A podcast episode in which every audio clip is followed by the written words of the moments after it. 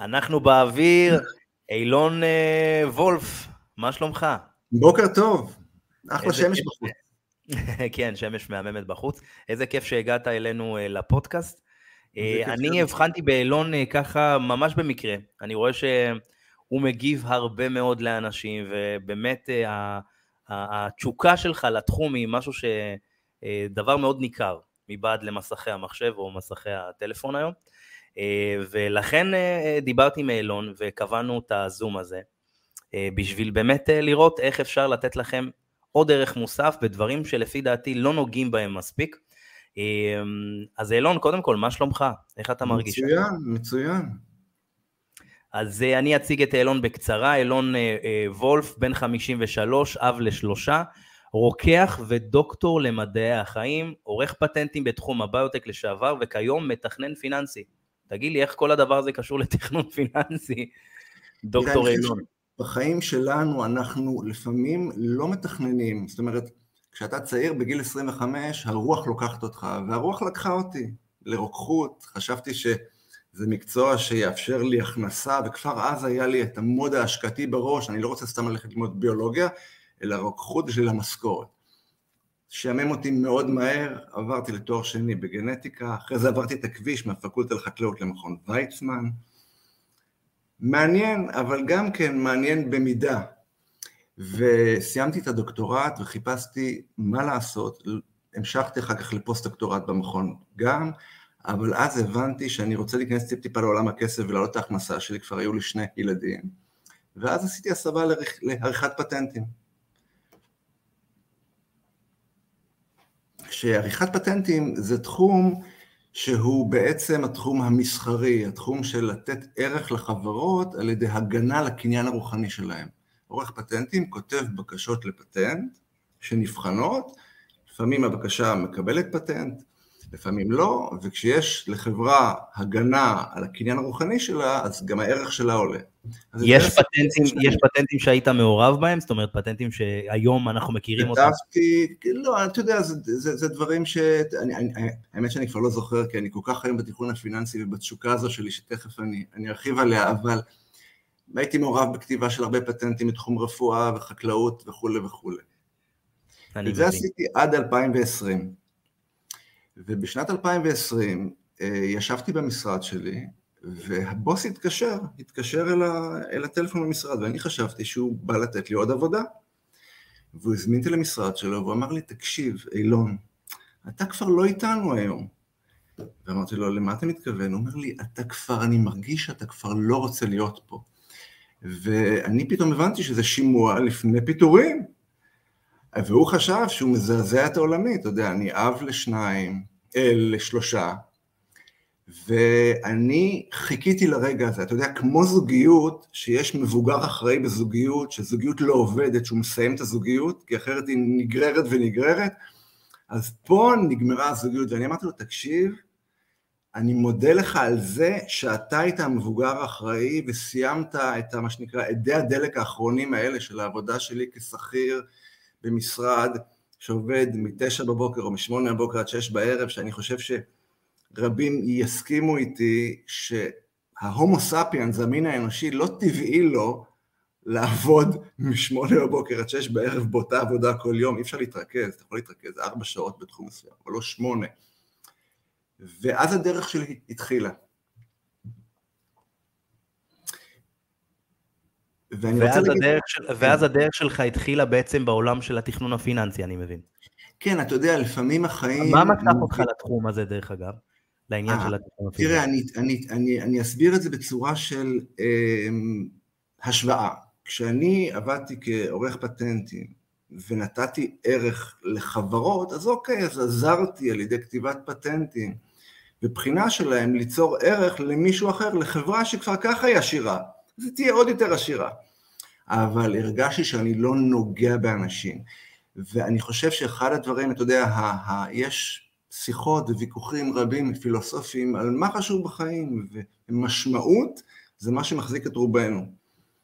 אמ, לגוע באנשים והיכולת לשנות חיים של אנשים, לגעת ולכוון אותם ולמנף אותם, זאת אומרת אנחנו נדבר אחר כך על מינוף בנדל"ן, אבל לקחת אנשים ולהזיז אותם ולעזור להם להחליט, הערך פה הוא אינסופי, זה כמו תשואה אינסופית על השקעה, אז הערך פה הוא אינסופי, כי כשאתה מכוון נכון מישהו, אתה לא רק מיטיב עם החיים שלו בהווה, אלא אתה לוקח את העתיד שלו בלי שהוא מרגיש בכלל, ואתה יכול לשנות את השושלת המשפחתית שלו. אדם שמתחיל להשקיע בשוק ההון בגיל 25 כמו שצריך, או בנדל"ן, אתה יודע את זה בוודאי, גם, גם החיים שלו יהיו אחרת, אבל כל השושלת המשפחתית שלו תהיה אחרת, בגלל הריבית דריבית וכולי וכולי. ובגלל שכסף הוא עדיין חשוב מאוד בעולם שלנו, אנחנו לא עוסקים ב... אתה יודע, אי אפשר להיכנס אל הסופר עם עז ולקנות משהו אחר.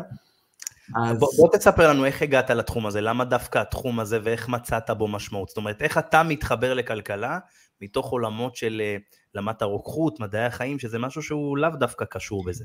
תראה, מעניין. אני משקיע כל החיים. אני חושב שבגיל שעשיתי דוקטורט במכון, כשחברים שלי בדוקטורט היו יושבים עם המבחנות על הבנץ', על הספסלים, וקוראים מאמרים, אז גם אני עשיתי את זה כי רציתי לסיים דוקטורט, אבל אני כבר התחלתי להסתובב מחוץ למכון ולראות דירות ברחובות ב-700 אלף שקל ולחשוב על המימון שלהם. כי אני כבר אז הבנתי, במיוחד כשאתה עושה דוקטורט, יש לך מלגה ולא מפרישים לך לפנסיה ולקרן השתלמות. אני הבנתי כבר שבחיים האלה זה היה לי כל הזמן ב-back of the mind, וגם שוק ההון. ועם השנים השקעתי בשוק ההון, עברתי את המשברים של 2008 והדוט גום, אני קצת מבוגר ממך. אז כמה ש... שנים אתה בעצם משקיע בשוק ההון? בגיל 25 בערך, 26, וואו. 27 אולי. המון שנים. כבר כמעט 20 שנה. כן. אמ, ובנדל"ן גם כן מ-96 בערך. זאת אומרת, ההשקעה הזאת ליוותה אותי כל השנים, ואתה יודע, גם אדם שלומד, עשיתי דוקטורט, אז אני באופן שלי אוטודידקט, אני כל הזמן קורא ולומד ומנסה להבין. הגעת ממשפחה כזאת שמשקיעה ומקדמת... אה, לגמרי לא, שני הורים שכירים, שאני זוכר את המשפט שלי, של אבא שלי, תקנה דירה רק במזומן, כי משכנתה זה לא טוב. ההורים שלי היו שכירים, עבדו מאוד קשה וחסכו, אבל החזיקו את רוב הכסף בפק"ם. אה, שאז הוא נתן, דרך אגב, אה, מי שזוכר את ההיסטוריה של הריבית, ריבית הפריים ב-96, ב-2006 הייתה 8-10 אחוז. אפילו יותר, 18. כן, ברור, ברור. אז ההשקעה אצלי הייתה כל הזמן בתוך הסיסטם, ועם ההתבגרות, אתה יודע, אמ, הייתה לך אבל סביבה תומכת לדבר הזה? כי אם לא, אתה אומר שהמשפחה... זאת אומרת, הגעת אני... לזה לבד, שהגעת למסקנה כזאת שעדיף לי להשקיע, אני... שמתישהו יהיה לי יותר טוב. גם כן, וגם כי זה מעניין, אתה יודע, לפעמים אנחנו לא יכולים להסביר, יש, אתה, אתה, אתה עושה את הדרך, אבל יש מישהו, איזה רוח כזו שדוחפת אותך קצת, ו, ואני חושב שאצלי בכל אופן, ההחלטה הזאת שאני רוצה להיות מתכנן פיננסי בזהות שלי ולעשות את זה, הייתה אה, בתוך הקורונה, בסגר הראשון של הקורונה, לפני שפוטרתי מהעבודה, הייתה לנו קבוצת וואטסאפ של העבודה, שכל אחד מספר מה הוא עושה אה, בזמן הסגר, ואנשים סיפרו שהם כותבים פטנטים, הם עושים ככה, ואני שלחתי פוסט מהבלוג שלי, הכיוון הכלכלי, שנקרא, אני כבר לא זוכר איך בדיוק הוא נקרא, הפוסט הזה הוא על, על fuck you money, על עצמאות כלכלית, אה, על החשיבות של כל אחד ליצור לעצמו הון, שאחר כך יהיה אפשר להפוך לתזרים מזומנים כדי שהוא יוכל לפטר את הבוס. דרך אגב, כשהבוס פיטר אותי, הוא לא ידע את זה, אני כבר הייתי יכול לפטר אותו. כי כבר החזקתי בכמה נכסי נדל"ן ובשוק ההון, בעצם הייתי עצמאי כלכלית, רק שעוד לא עיכלתי את זה. וה, אה, אז, אז, מעבר, אז מעבר ללימודים, מעבר ללימודים שלך, של אה, בעצם תכנון פיננסי שסיימת, זה, זה, זה גם עניין של, זאת אומרת, אני, אחת הסיבות שהבאתי אותך לתוכנית זה כי אתה תכלס עושה את, את הפרקטיקה כבר 20 שנה, כמעט 20 שנה.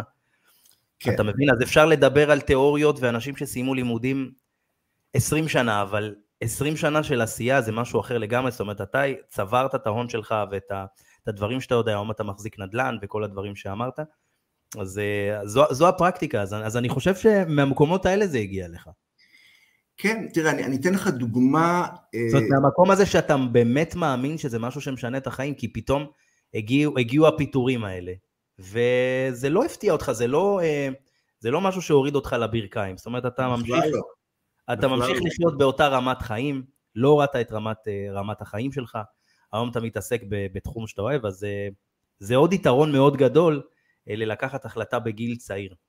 בקטע נכון, של... נכון, הנקודה הזו היא מאוד חשובה, ובאמת, אנשים לא מבינים, כשאדם בן 20-25, שני הנכסים העיקריים שלו, אולי יש לו 100 אלף שקל או 200 אלף שקל, אבל זה לא הנכס העיקרי שלו, גם אם יש לו 100 אלף שקל בגיל 22, אלא הזמן ויכולת ההשתכרות. כי ריבית דריבית צריכה זמן, והיא צריכה גם שיכניסו לה כסף. מה זה, מה זה אומר ריבית דריבית? זה, זה מאוד מעניין, אז בואו נדבר על ריבית דריבית. ריבית דריבית זה בעצם הפלא השמיני לפי איינשטיין בתבל, זאת אומרת, אם יש לך 100 אלף שקל ואתה עושה תשואה של 10% בשנה, אז בשנה הבאה יש לך 110, אבל ה-10% הבאים בשנה הבאה הם גם על הריבית. וכשזה ממשיך שנה אחר שנה, אנחנו מגיעים לשלב המעריכי האקספוננציאלי והאלמנט של הכוח הזה של ההתפוצצות למעלה של הכסף הוא בלתי ניתן ל... ל... להסברה אפילו, זאת אומרת זה לוקח הרבה שנים ולכן צריך להתחיל מוקדם ולכן הדחיינות היא בעיה. אני אתן לך דוגמה, אה, אני רק אחזור לרגע לעבודה שלי כעורך פטנטים, אני כל החיים, גם לפני שהייתי מתכנן פיננסי והוצאתי את עצמי ויצאתי מהארון, כל החיים אני עוזר ומלמד אנשים איך להשקיע, ובשנת 2008 או 2009 נכנסה אליי קולגה מעבודה למשרד ואמרה לי, תקשיב, לי ולבעלי יש 400 אלף שקל. היא הייתה עורכת פטנטים גם כן, מה לעשות? ואמרתי לה, תקשיבי, אנחנו ב-2008, השוק הוא נופל, היה, היה, זה היה בתוך משבר הסאב פריים שהבורסה נפלה ב-45 אחוז, 50 אחוז. אמרתי לה, עכשיו זה הזמן להיכנס ולקנות סחורה זולה, את יכולה לעשות תשואות של מאות אחוזים. רק בראייה היסטורית, אתה יודע, השוק הוא, הוא תמיד לפני נפילה, אנחנו לא יודעים, אבל אז הוא היה בעיצומה של נפילה, והיא סיפרה לי שהדוד שלה השקיע במניות הבנקים והיא מפחדת, והיא לא השקיעה, היא המשיכה להחזיק את הכסף בפק"ם, וזה נורא עצוב, כי אתה יודע, אנשים שדוחים ומפחדים כי אין להם את הידע, הם בעצם מוותרים על מאות אלפי שקלים ששייכים לעתיד שלהם. התובנה הזו היא מאוד חשובה, הכסף הזה הוא שלך, הוא בעתיד שלך, רק תקטוף אותו עכשיו ותעשה את הדברים ההגיוניים, זה הכל.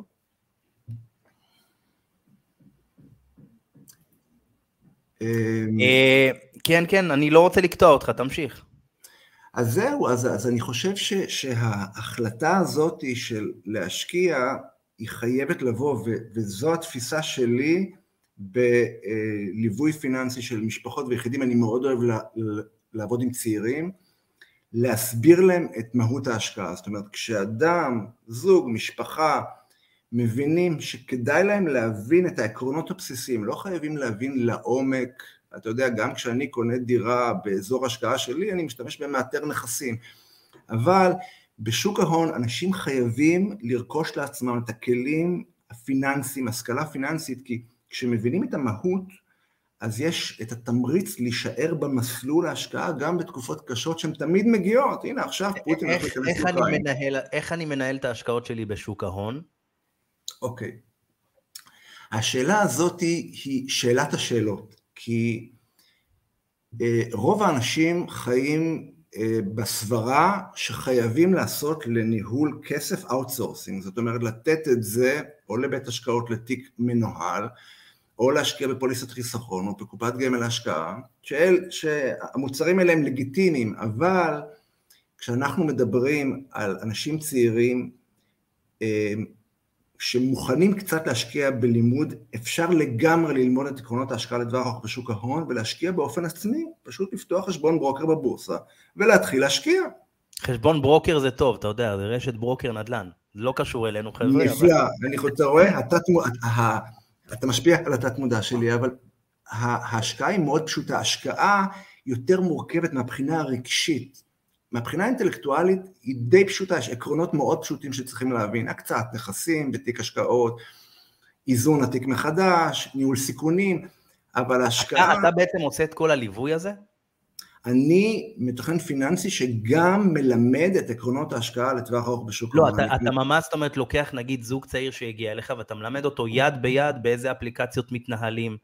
אה, לגמרי. אולי אקסלים לעבור סוכנות. אני בעצם עושה למי שרוצה כחלק, כחלק מתהליך הליווי, קורס אישי. איך משקיעים, איך אתם היום מתחילים להשקיע בשוק ההון. עכשיו, זה לא מתאים לכל אחד. יש למשל אנשים יותר מבוגרים, שלא רוצים, שמפחדים, או למשל, למי זה לא מתאים? אנשים שיש להם טראומה בעבר של אבא שפשט רגל, אח בחובות, אנשים כאלה שיש להם פחדים או אברסיה, דחייה מלהתעסק עם כסף, להם מסוכן להשקיע, כי אנשים כאלה, כשהם ינהלו תיק ויראו ירידות, יש סכנה שהם ימכרו בהפסד ויקבעו הפסד לעולמי עולמים. כשאתה לוחץ על העכבר, יש לך את הגישה, זה לא כמו בנדל"ן, שאתה צריך לשים את הנכס בחוץ על המדף ולוקח זמן עד שהוא נמכר, הנזילות שלו היא פחותה, בשוק העולם הנזילות היא מיידית. לכן צריך בגרות מסוימת לנהל את הכסף לבד, אבל יש להרבה מאוד אנשים את הבגרות הזאת והם לא משתמשים בה. והם משתמשים בכלים כמו פוליסות חיסכון, שהם מכשירים לגיטימיים, אבל דמי הניהול הם יקרים, וכשאנחנו חוסכים... אז, אז במה אתה בעצם ממליץ להשקיע? אז אתה אומר... תראה, ההמלצה להשקיע היא צריכה לבוא כמובן אחרי היכרות של משפחה או של רווק, מה יש לו היום? קודם כל צריך להגדיר, אנחנו עובדים לפי המתודה של התיכון הפיננסי, צריך להגדיר איפה אנחנו היום. צריך להגדיר את האיתנות הפיננסית של המשפחה מדרגה ראשונה, למשל, אתה יודע, אם אה, הורה יכול להיות לווה ערב משלם למשכנתה, לעזור, אז אנחנו צריכים, צריך לראות את כל התמונה. אחרי שרואים את כל התמונה, מתחילים לעשות הקצאת הון של המשפחה. אם למשפחה יש דירה ראשונה כבר שנקנתה, אז אפשר להתחיל להשקיע בשוק ההון. אם יש למשפחה, יש הבדל בין, בין משפחה שהשווי הנקי שלה, שהנכסים שלה הם 300 אלף שקל, או 3 מיליון שקלים. כשיש לך נכסים נזילים של מיליוני שקלים, אפשר כבר להתחיל להשקיע בהשקעות אלטרנטיביות. ما, מה זה השקעות אלטרנטיביות? תן לי דוגמה פרקטית, אולי אפילו מהשקעות שאתה מבצע. זה כל ההשקעות שהן בעצם לא שכירות. אה, יכול להיות השקעות בנדל"ן, גם השקעה בדירה בבאר שבע היא השקעה אלטרנטיבית. אה, השקעות בתשתיות, השקעות בקרנות חוב, אה, השקעות בנדל"ן. מה הכוונה השקעות בתשתיות למי שלא מכיר? מה זה אומר? יש קרנות שמשקיעות בתשתיות, זאת אומרת כביש 6, אנרגיה סולארית וכולי וכולי, השקעה למשל ב multi family שהיא בעצם השקעה קצת יותר בעסק אלא לא בנדל"ן בהחזקה ישירה, אבל זו בהחלט השקעה אלטרנטיבית לגיטימית עם תוחלת תשואה עצומה, כמובן שאם עושים אותה נכון ורוב האנשים לא עושים אותה נכון. אה, ולעשות אותה נכון... מולטי פמילי חברים זה בעצם השקעות נדל"ן בארצות הברית. נכון, אה, ש...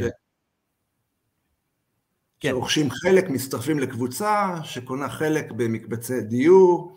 אה, החוכמה לעשות את זה פה זה להתלוות אה, לאנשים שעושים את זה בדרגה המוסדית. זאת אומרת, יש הבדל כשאתה משקיע ב multi-family, בלי לזלזל באף אחד, עם חברה שעשתה שני פרויקטים באטלנטה, ו... היא לא איתנה כל כך, והיא לא מכירה את השוק לעומק, והיא מתגלחת על ה... אתה מתגלח על הניסיון שלה, ובין לעשות את זה עם חברות אה, שעשו מאות פרויקטים בקנה מידה עצום, וכמות יחידות של מאה. אני לא רוצה לתת פה שמות, אבל יש בפירוש חברות עד, עד היום החברות האלה היו יותר מתאימות למשקיעים כשירים, משקיעים שההון הנזיל שלהם הוא 8 מיליון שקל, יש כל מיני קריטריונים להגדרת משקיעים כשירים, אבל גם היום נפתחו אפשרויות למשקיעים שהם לא כשירים להשקיע במולטי פמילי בארצות הברית, אה, אבל זו השקעה שיש לה מטרה מסוימת והיא לא מתאימה לכל אחד, יש פה פערי, פערי מטבע חוץ, זה בוודאי לא השקעה שמתאימה למי שזה הכסף הראשון שלו או האחרון שלו, זה מתאים יותר למשפחות בעלות הון. אמ, וכולי וכולי. אז כשלקוח בעצם מגיע לך, מישהו מגיע לך לייעוץ, אתה מסתכל על המפה הפיננסית שלו, ומתאים לו השקעה שמתאימה לו. זאת אומרת שאם יגיע לך אה, זוג צעיר עם 200 אלף שקלים, אתה תיקח אותם ל...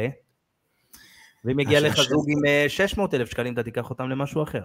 השאלה הזאת היא מצוינת, כי יש הבדל עצום בין זוג צעיר, נגיד בגילאי ה-30 עם חצי מיליון שקל, ובין זוגות באמצע החיים, שיש להם כבר דירה שהיתרה לסילוק של המשכנתה היא קטנה, אולי עוד דירה להשקעה, ואיזה שלושה מיליון שקל נזילים שקיבלו בירושה. ההבדל הוא עצום, כי אתה יודע, הכלל הראשון, אתה בטח מכיר את הכלל הראשון של, של וורן באפט, לא להפסיד כסף, והכלל השני הוא לא לשכוח את הכלל הראשון. זאת אומרת, מבחינתי, יש גיל, אני חושב שהוא גיל 21 או 22, אתה יודע, יש הבדל בין בחור שמשתחרר מהצבא, עושה קצת כסף, 40 אלף שקל ומפסיד אותם, הוא מקבל שיעור לחיים, אז הוא קיבל איזה מכה בכנף, הפסיד 40 אלף שקל. אבל זוג בני 30, שחסכו 350 אלף שקל בעבודה קשה, אתה יודע, זה אנרגיה של החיים שלהם, אתה עובד וחוזר מעבודה, נוסע לעבודה, קיבלו מההורים, מכל צד עוד 150, יש להם 500 אלף שקל. הם לא יכולים להרשות לעצמם להפסיד את הכסף, והנקודה הזו מאוד חשובה. זאת אומרת, אנשים לא מבינים את הסכנות, הם לא מכירים, באנגלית יש משפט, אפשר להגיד אותו גם בעברית, אבל הוא נשמע יותר טוב באנגלית, you don't know what you don't know. זאת אומרת, התנינים והקרישים נמצאים בבריכה מסביבנו, אני רואה אותם, כי אני חי את השוק הזה עשרות שנים.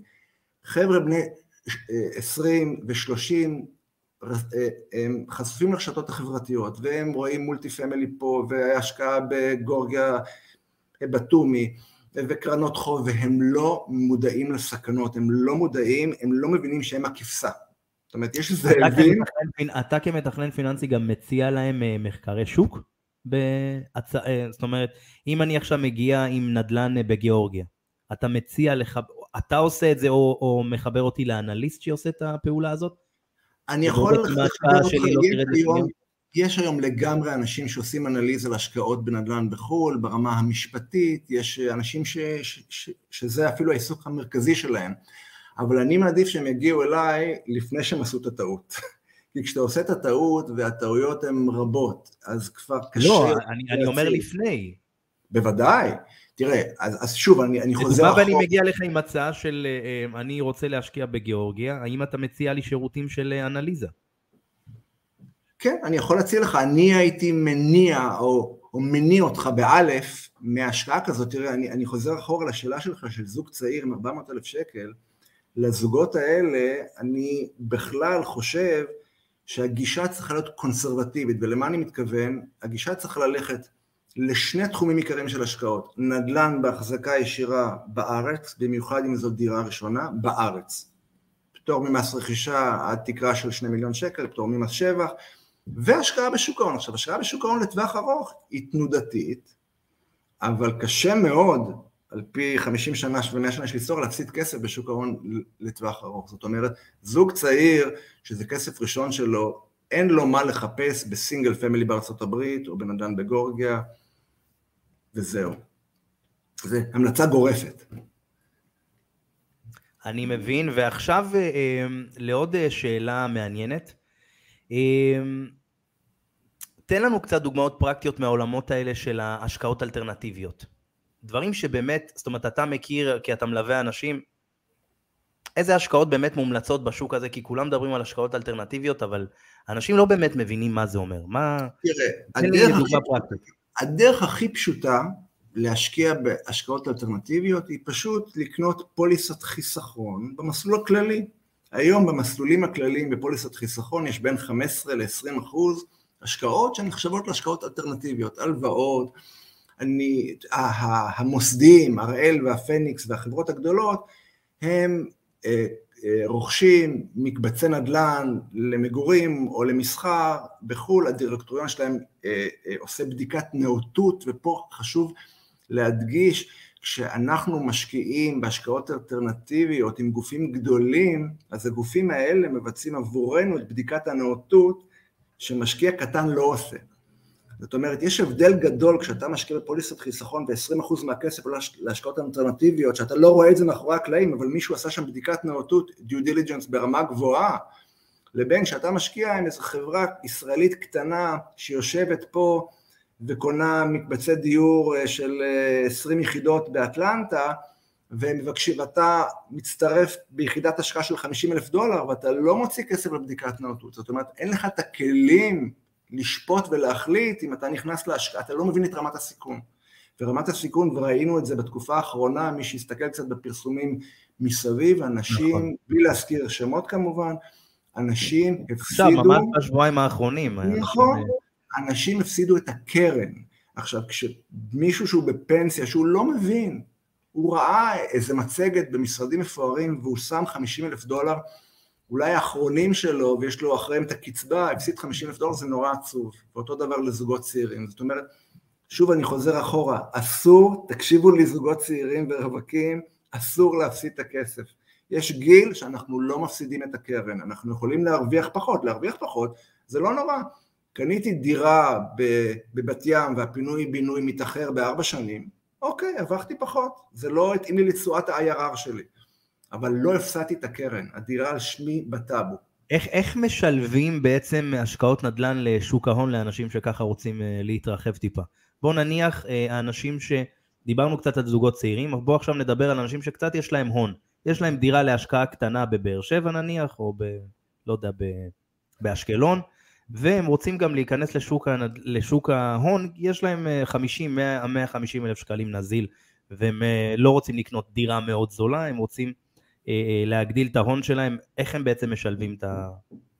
את ההשקעה הזאת בצורה טובה. תראה, צריך להגיד קודם כל שהאנשים האלה כבר מושקעים בשוק ההון, כי הפנסיות שלהם או ביטוחי המנהלים מושקעים בשוק ההון, זאת אומרת כולנו מושקעים במידה כזו או אחרת בשוק ההון כחלק מהקצאת הון. בעצם אנחנו צריכים להסתכל על זה, צריך ללכת אחורה ולהגיד, לך ולי יש בעצם תיק השקעות אחד.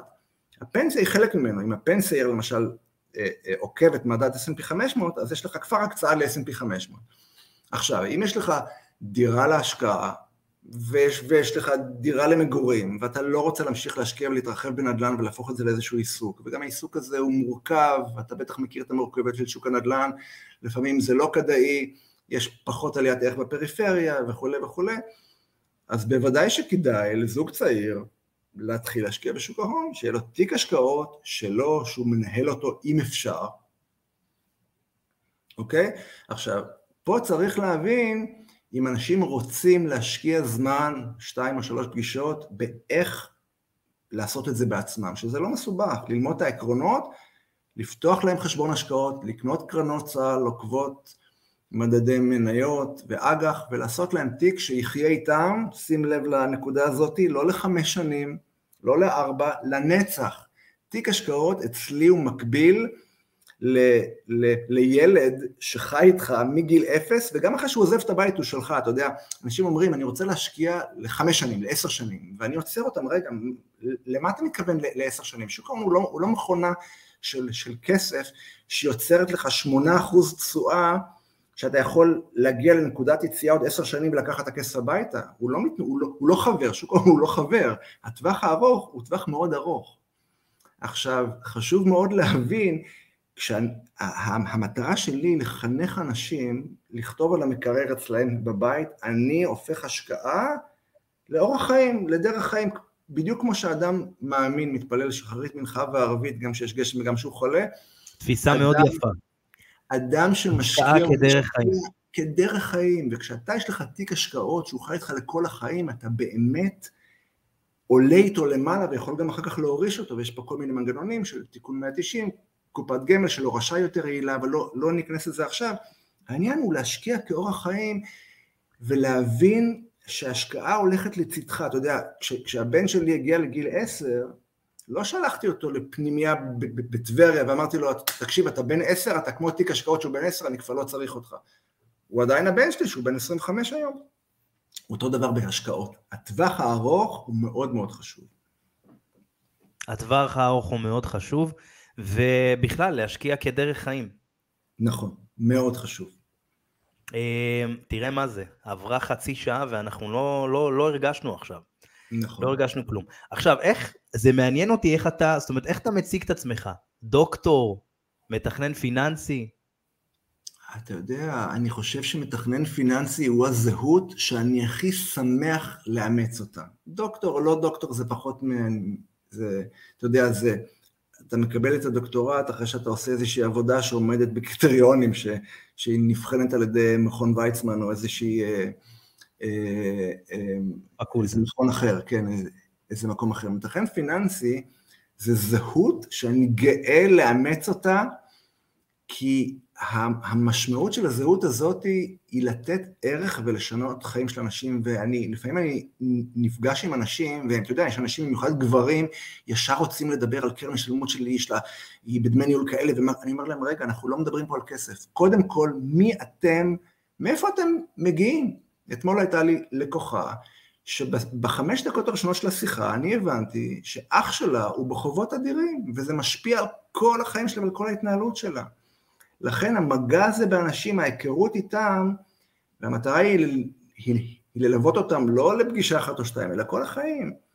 ההיכרות הזו עם אנשים, היא מאפשרת לגעת, ב, לגעת בחיים שלהם ולכוון אותם בצורה שהם גם יבינו לאן הם הולכים, ואז יהיה להם הרבה יותר קל.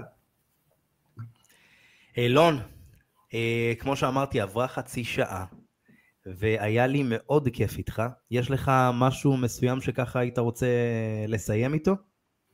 אני חושב, תראה, אנחנו, בדיוק כמו שאתה אומר, נגענו רק בקצה של הקצה, אבל אם יש שני מסרים שאני רוצה להעביר לצעירים, שזו אוכלוסייה שלפחות בשלב הזה של החיים שלי כמתכנן פיננסי, אני אוהב לעבוד איתה, אתם לא יכולים להפסיד כסף.